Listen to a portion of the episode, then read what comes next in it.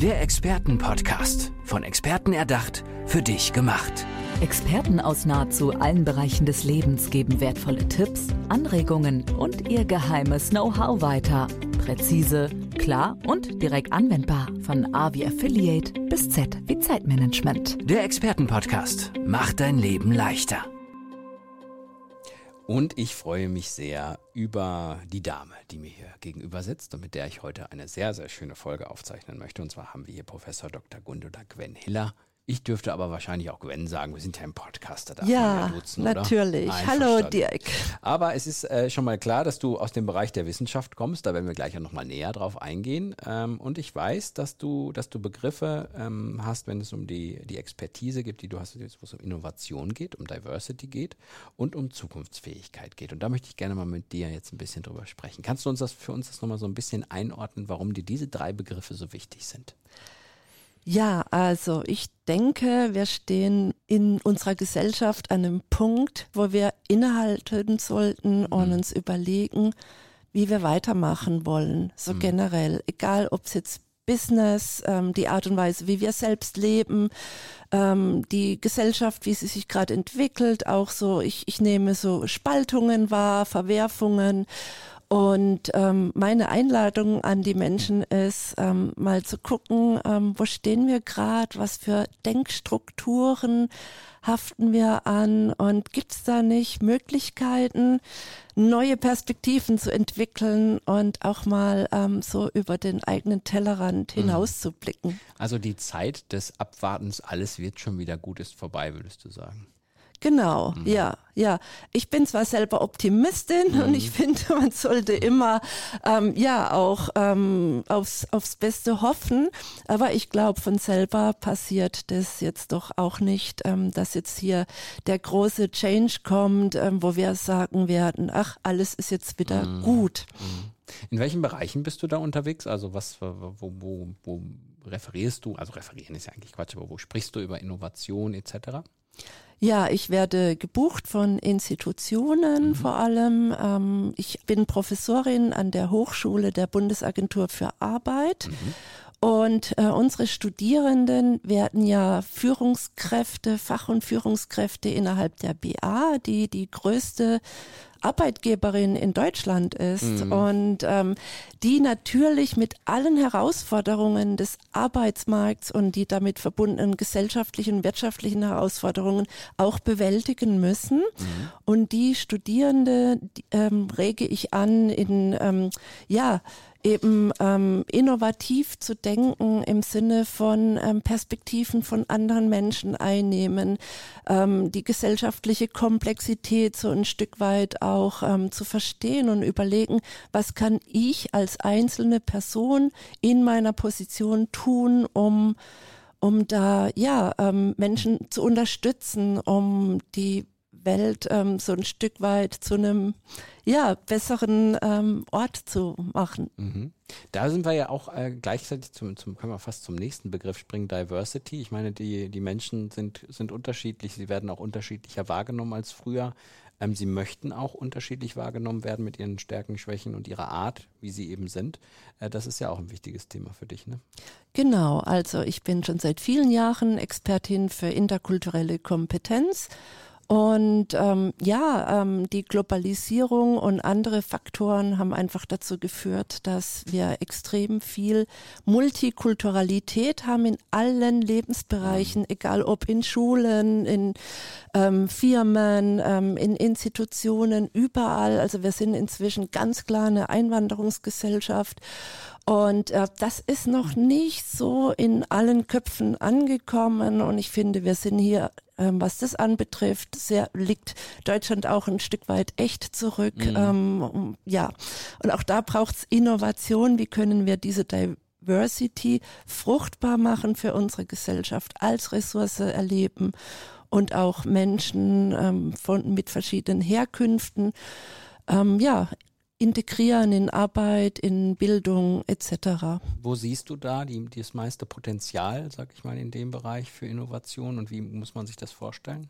Ja, also vor allem äh, die jungen Menschen ähm, so zu integrieren, dass sie gute Ausbildungen erfahren mhm. können und eben, dass sie als Potenzial für den Arbeitsmarkt zur Verfügung stehen, dass weniger, es herrscht ja immer noch sehr viel Ausgrenzung und tatsächlich stehen wir in Deutschland auch ziemlich schlecht da im Sinne von, ähm, ähm, ja, dass das Bildungsgerechtigkeit wäre das ja. Stichwort, mhm. ne, dass ähm, Personen mit migrantischem Hintergrund eben oft sehr viel schlechter ausgebildet sind, dass es sehr viel Vorbehalte gibt, einfach was ähm, Menschen mit ähm, anderem Aussehen, fremdländischen Namen und so weiter anbetrifft.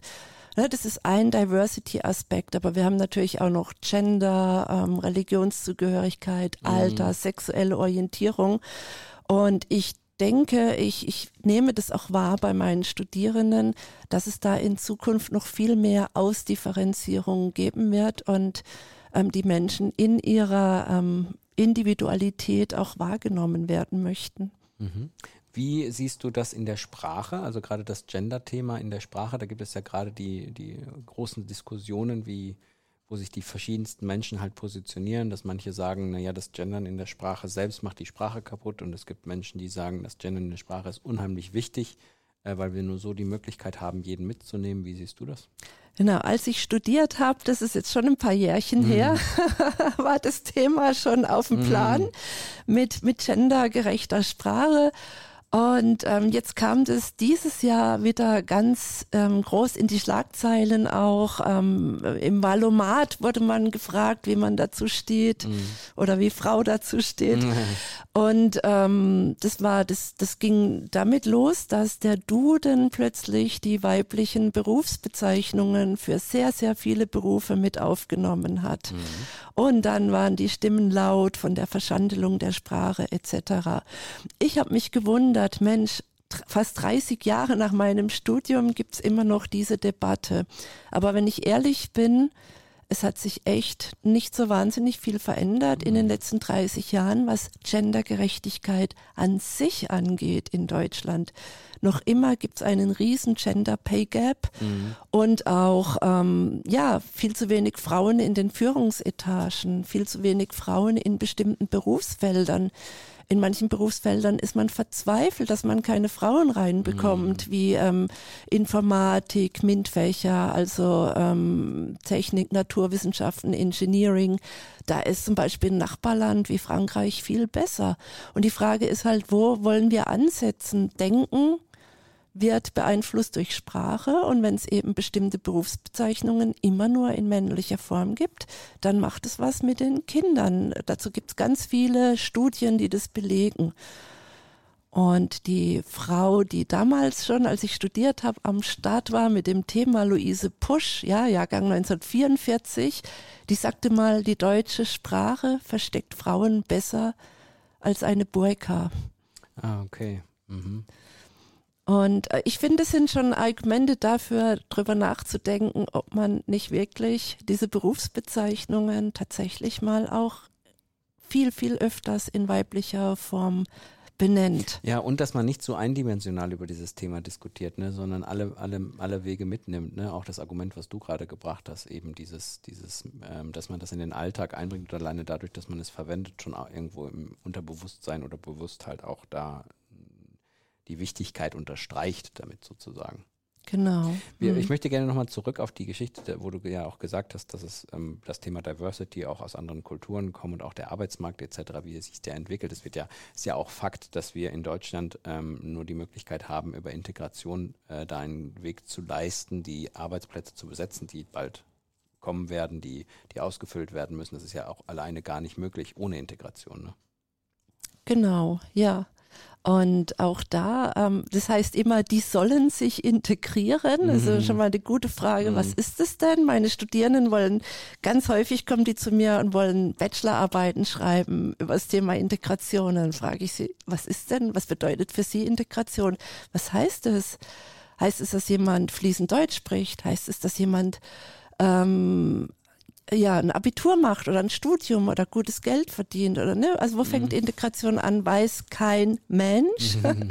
Was aber ganz stark ähm, wahrgenommen wird und auch durch Studien belegt werden kann, sind eben solche Parallelgesellschaften oder eben das Deutsche und, und Personen migrantischer Herkunft sehr oft auch so ganz getrennte Leben leben. Und wenn man in andere Länder geht, zum Beispiel Kanada oder so, da sieht man, dass es auch gesellschaftlich viel besser funktionieren könnte. Mhm. Mhm. Das Thema Zukunftsfähigkeit ähm, ist vermutlich bezogen darauf, dass wir ähm, nicht vergessen sollten, dass wir, dass wir Menschen sind und dass wir mit, mit den Gegebenheiten, die sich so gerade in der Gesellschaft, aber auch überhaupt in der Welt so ähm, ja, entwickeln und, und durchsetzen, dass man da nie den Mensch aus Augen lassen soll und da die Zukunftsfähigkeit wahrscheinlich in den Vordergrund rückt. Ne? Das ist so das eine. Also generell, ich denke, nachhaltigeres Denken ist auch gut für die mhm. Zukunft, mhm. für die Zukunft unserer Kinder, also was unsere Ressourcen angeht, aber auch eben, ja, ähm, ein anderes kommunizieren, ähm, was, was ähm, freundlicher ist im Alltag.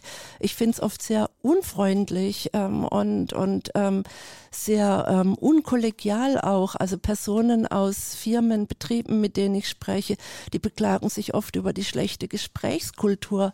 Ich meine, wir wissen doch alle, dass wir Fachkräfte halten müssen. Mhm. Und wenn wir die irgendwie ähm, da ähm, nicht wertschätzend behandeln, also auch ähm, so eine Rückbesinnung auf Werte und, und ähm, wo wollen wir eigentlich hin in Zukunft? Wollen wir immer nur produzieren und weiter wachsen oder ja, so eine, so eine grundsätzliche Reflexion auch. Ähm, äh, wo wollen wir als Gesellschaft, aber auch als Individuen in Zukunft hin? Wie wollen wir leben? Was macht das Leben lebenswert? Du hattest ein, zwei Mal ja schon in dieser Folge den Vergleich zu anderen Ländern gezogen. Würdest du schon sagen, dass Deutschland da irgendwie, was diese diese, dieses Wertesystem angeht, äh, dass wir uns da in eine falsche Richtung entwickelt haben und dass das schon länderspezifisch ist? Also alle Werte ähm, sind an sich gesehen gut und positiv, aber tatsächlich arbeite ich gerade an einem Projekt, das heißt, was wir von anderen Kulturen lernen können mhm. und wir Deutschen können ganz schön viel